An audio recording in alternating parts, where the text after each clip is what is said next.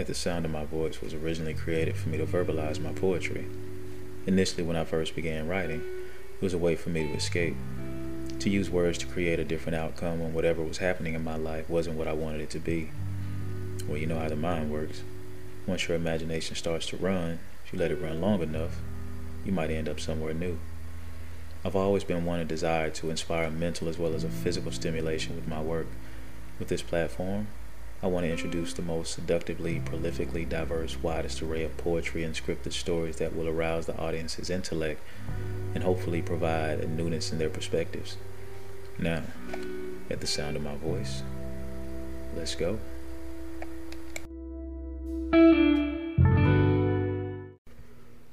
If ever I leave you wanting, please want me.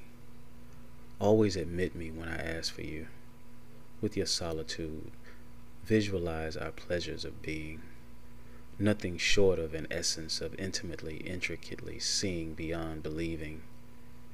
Beginning again and again, taking in what others couldn't fathom, gathering what past could capture, embracing what presence couldn't attend to evolving into what our statuses couldn't opinionize.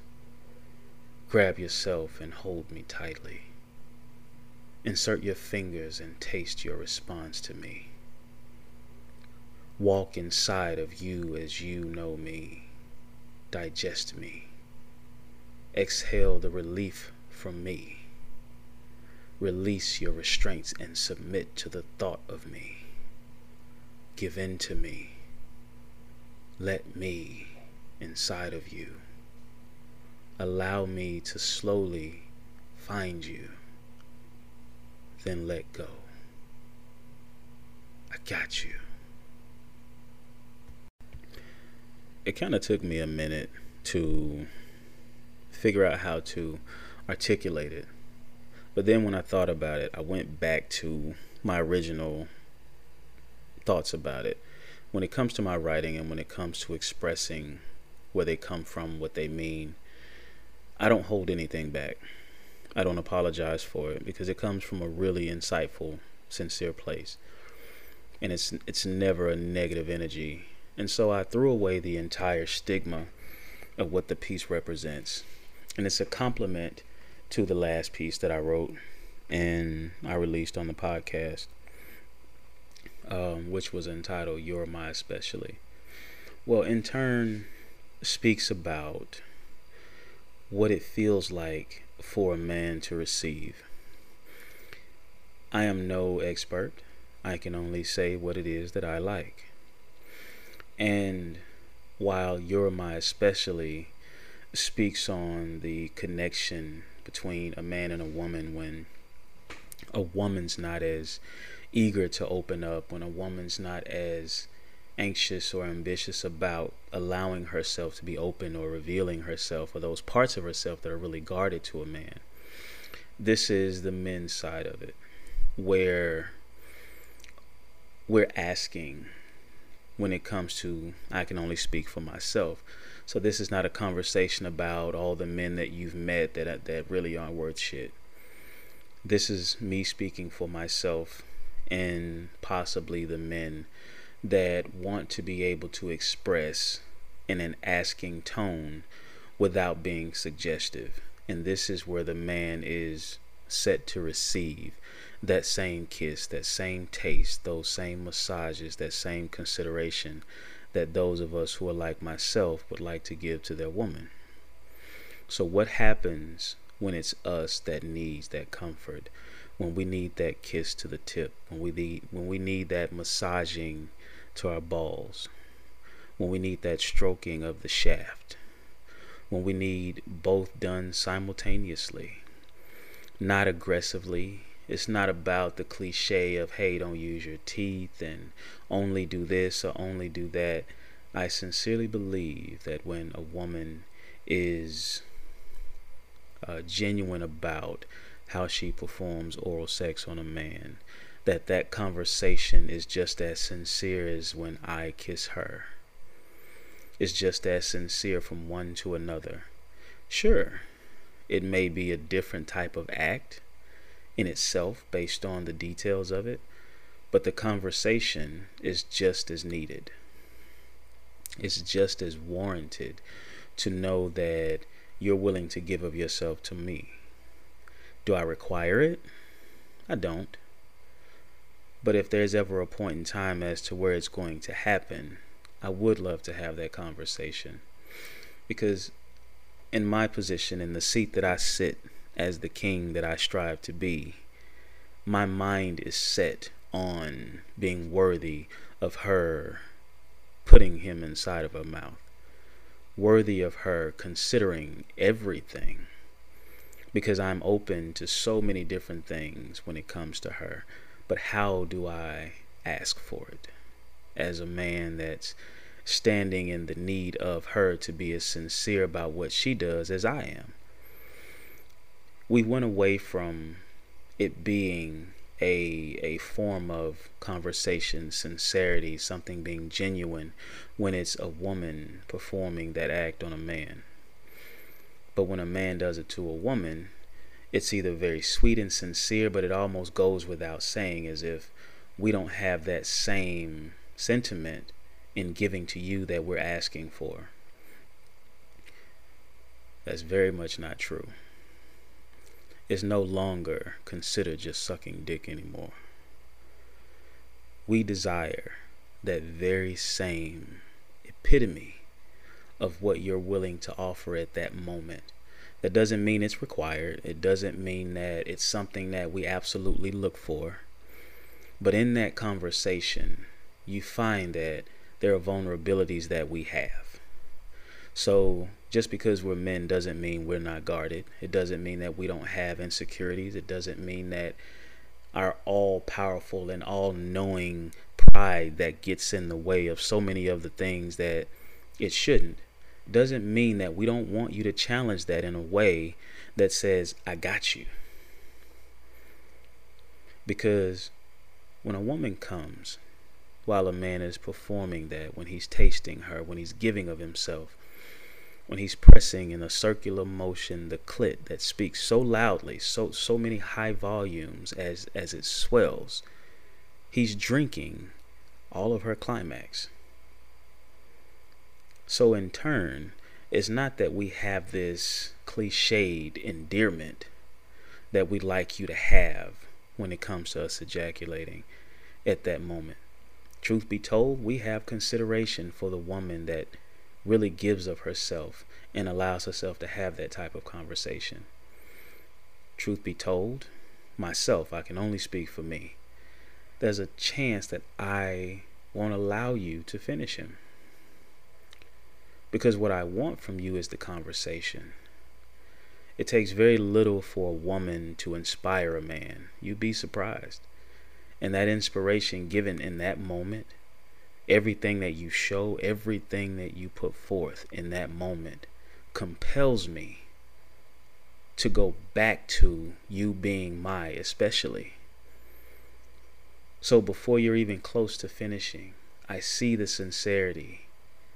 I feel the genuine nature of who you are, considering myself. And before I even come close to it, I'm still looking at you finishing. I don't have a point to prove. I don't want to prove a point. I just want to be considered. And you considering me inspires me, not just for myself, but inspires me to taste of you in a way that lets you know that that's my thank you. Now ask yourself is it wrong for me to say thank you in that way at various times during the day? Yes, there are times as to where that may be all that you want. So just please understand that when that you feel is all you want, it may be that very thing that causes this cataclysmic event of emotions erupting. There's an insatiable appetite that's born when a man is so into a woman. Yes, physically, but also the connection that they have in that moment. So it's not always about the one you're in a relationship with. It could very well be someone you have a particular type of relationship with. Whatever that may be, this is not here to try to figure out what the type of relationship is. But when you're in that moment, the consideration that we're asking is that you try to have the conversation. Is it wrong that we like the soft lips that we kiss? The ones that we would like to kiss us, the ones that we would like to caress, the ones that we would like to feel in the still of the night that would wake us up. Find us being ready. This is not us trying to um, cause a scene between us. So us not trying to see if you'll return the favor. I don't use the term 69. It's it's not something I say. But in the process of something to that degree, I find myself wanting you to be so focused on him, pulling, massaging, and stroking. But at the same time, I want two handfuls of you and my lips my chin, my entire mouth buried deeply inside of you as you ride my face. Is that too much to ask? Is that a conversation you're willing to have? Because out of that compulsion comes me turning you onto your side and wanting to finish you to a point where you forget that it's my head down there but you do remember everything that I've ever said to you face to face. But you see him reacting to you. You don't see him reacting just to you kissing him and massaging him and stroking him, pulling him. You see him throb as you come. You see him throb as I taste more of you. But what would it take to have that conversation come back to you in ways as to where you always tell us that if we were more of this, then you would probably be more of that. All it is is a conversation. And in that conversation, you find out so much. Because at the end of it all, when I stand to my feet and I see your exhaustion, my first instinct is to clean my woman. Take away anything that's going to leave her in discomfort for the night. So she can sleep, so she can rest. And as she rests, what I would like to happen is for it to be very close to me in a way that when we both fall asleep, all of the energy has been transferred and I am very well satisfied with my again digestion of her in the conversation. After I pulled him away from inside of her, she knew that it was only for a moment. Her knees separated, her right leg slid underneath her, and she turned over on her back. Upon my entering her once again, her eyes opened to find my gaze and smile. She then reached upward to pull me closer for comfort and assurance that this wasn't just a dream. I leaned in for her reassurance and lifted her with him still very much pressing onward within her depths. As she held on to my neck, her sway caught the gyration of his curve and she inhaled deeply, with her mouth wide and eyes closing as tightly as possible. I raised her just to the tip for an adjustment before lowering her by the waist to follow his curve down to his base. Rome, she said in a low voice. Yes. I asked if I could feel her lady clenching. I'm cut. And that's where we stopped. Big Smash, host of Bet the House podcast. Catch us every Friday on your local platforms Spotify, YouTube, Apple Music, Pandora, iHeart, Facebook, Instagram, wherever you listen to your local podcast at. Also, catch us every Thursday live on Grind City Media TV on Roku at 10 9 Central.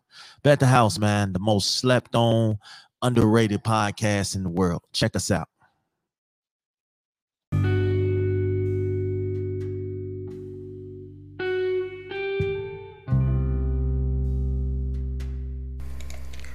Would like to express my deepest appreciation for you taking the time to listen to this episode of At the Sound of My Voice.